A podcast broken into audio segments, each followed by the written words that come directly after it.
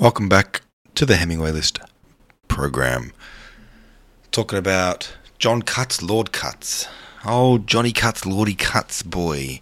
I thought that this poem was quite pretty, but I didn't really know if it had some deep meaning that I was missing, um, or what the meaning of it really was. Swim says the mama fishy said, based on the link below, this ditty is basically a generic love poem. I tend to agree. It is pretty, but it's vapid. So there you go. Maybe I did understand it. To me, it was just a love poem, uh, and it was pretty, but I thought I was missing something. I thought it was about something, but not really. Lieutenant General John Cutts was an English poet and a British soldier says Swim, said the mama fishy. John Cutts is a minor figure in English literature. Nevertheless, he played an important part in many other activities of his time. A companion of William upon the prince's coming to England in 1688, he remained a trusted friend of the king throughout the reign. Note the reign of the King William III and Queen Mary II came after James II was overthrown in the Glorious Revolution. We are still in the Stuart era. A hero in many battles, he was also active in politics. For 14 years, he was governor of the Isle of Wight and for over 13 years he sat in Parliament. Okay. Um, according to current practice, some of Cutts's verses likely circulated in manuscript before their publication. At the date of his first published poem, he already had a reputation as a writer of verse as well as that of a soldier. Um, well, there you go. It's a strange crossover. Soldier slash poet. Probably not, actually. Probably quite common, but. Uh, I don't know. Uh, they were different times, weren't they? They were different times. Everyone was a bloody poet. Today's bloody poet is a gentleman by the name of Matthew Prior, born 1664, died 1721, and the poem is called The Question to Lisetta. What nymph should I admire or trust but Chloe beauteous, Chloe just? What nymph should I desire to see but her who leaves the plain for me? To whom should I compose the lay but her who listens when I play? To whom in song repeat my cares but her who in my sorrow shares? For whom should I the garland make but her who joys the gift to take, and boasts she wears it for my sake. In love I am not fully blessed, Lisetta prithee that tell the rest. Lisetta's reply, Sure, Chloe just and Chloe fair deserves to be your only care, but when you and she today far into the wood did stray, and I happened to pass by, which way did you cast your eye? But when your cares to her you sing, but dare not tell her whence they spring, does it not more afflict your heart that in those cares she bears a part? When you the flowers for Chloe twine, why do you to her garland join? The meanest bud that falls from mine, simplest of swains, the world may see, whom Chloe loves and who loves me. Oh, touche, Lisetta. This one's called To a Child of Quality, Five years old, 1704, the author then 40. Lords, knights, and squires, the numerous band that wear the fair Miss Mary's fetters, were summoned by her high command to show their passions by their letters. My pen amongst the rest I took, lest those bright eyes that cannot read should dart their kindling fire and look the power they have to be obeyed. Nor quality nor reputation forbid me yet my flame to tell. Dear five years old befriends my passion, and I may write till she can spell.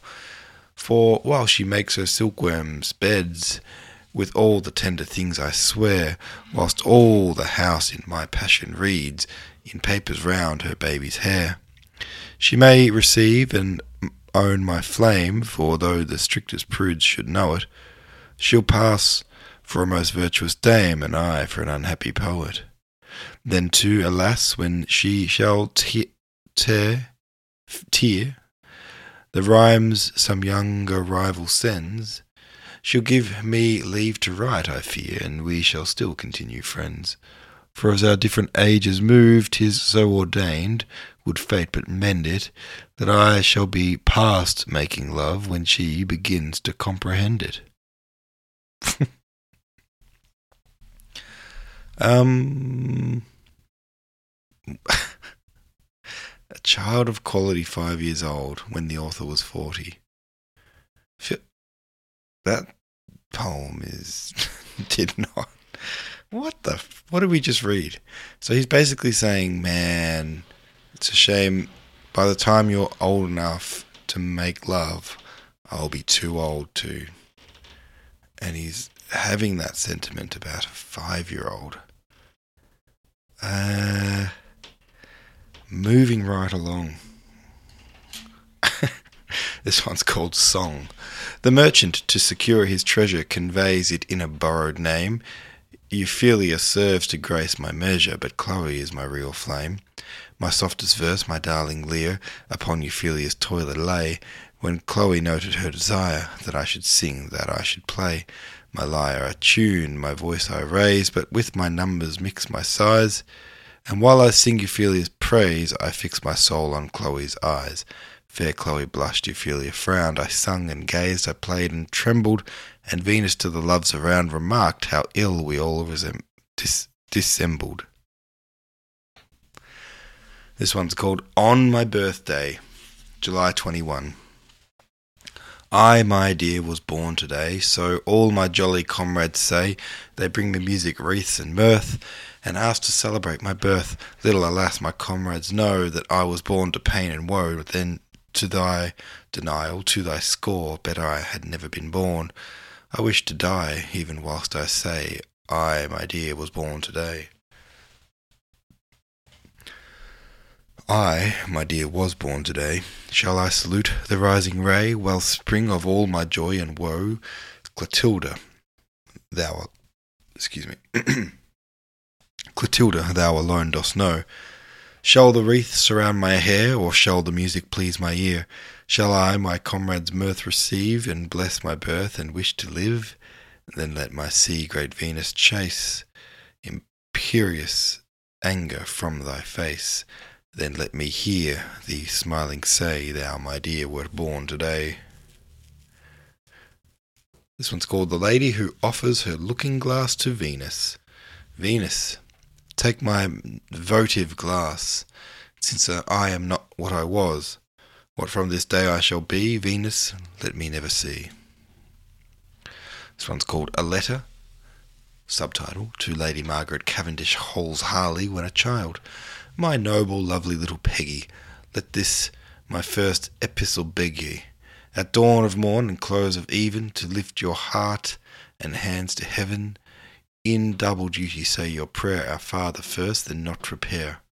And, dearest child, along the day, in everything you do and say, obey and please my Lord and Lady, so God shall love and angels aid ye.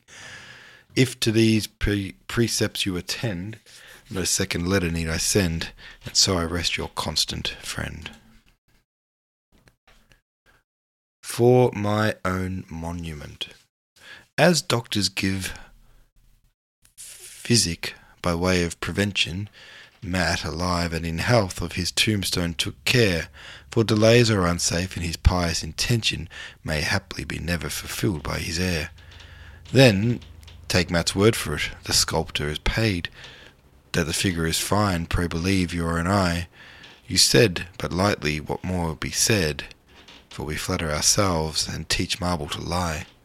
Yet counting as far as to fifty his years, his virtues and vices were as other men's are. High hopes he conceived, and he smothered great fears in a life party coloured, half pleasure, half care. Nor to business a drudge, nor to faction a slave, he strove to make interest and freedom agree. In public employment, industrious and grave, and alone with his friends, Lord, how merry was he! Now in epic equipage, stately, now humbly on foot. Both fortunes he tried, but to neither would trust. And whirled in the round as the wheel turned about, he found riches and wings, had wings, and knew man was but dust. This verse, little polished though mighty sincere, sets neither his titles nor merit to view. It says that his relics collected lie here, and no mortal ye knows to if this may be true. Fierce robbers there are that infest the highway, so Mat may be killed and his bones never found. Falls witness at course and fear tempest at sea, so Mat may yet chance to be hanged or be drowned. If his bones lie in earth, roll in sea, fly in air, to fate we must yield, and the thing is the same. And if passing thou givest him a smile or a tear, he cares not, yet, prithee, be kind to his fame. Alright, that's our poems by Matthew Prior. Thank you for listening. See you tomorrow.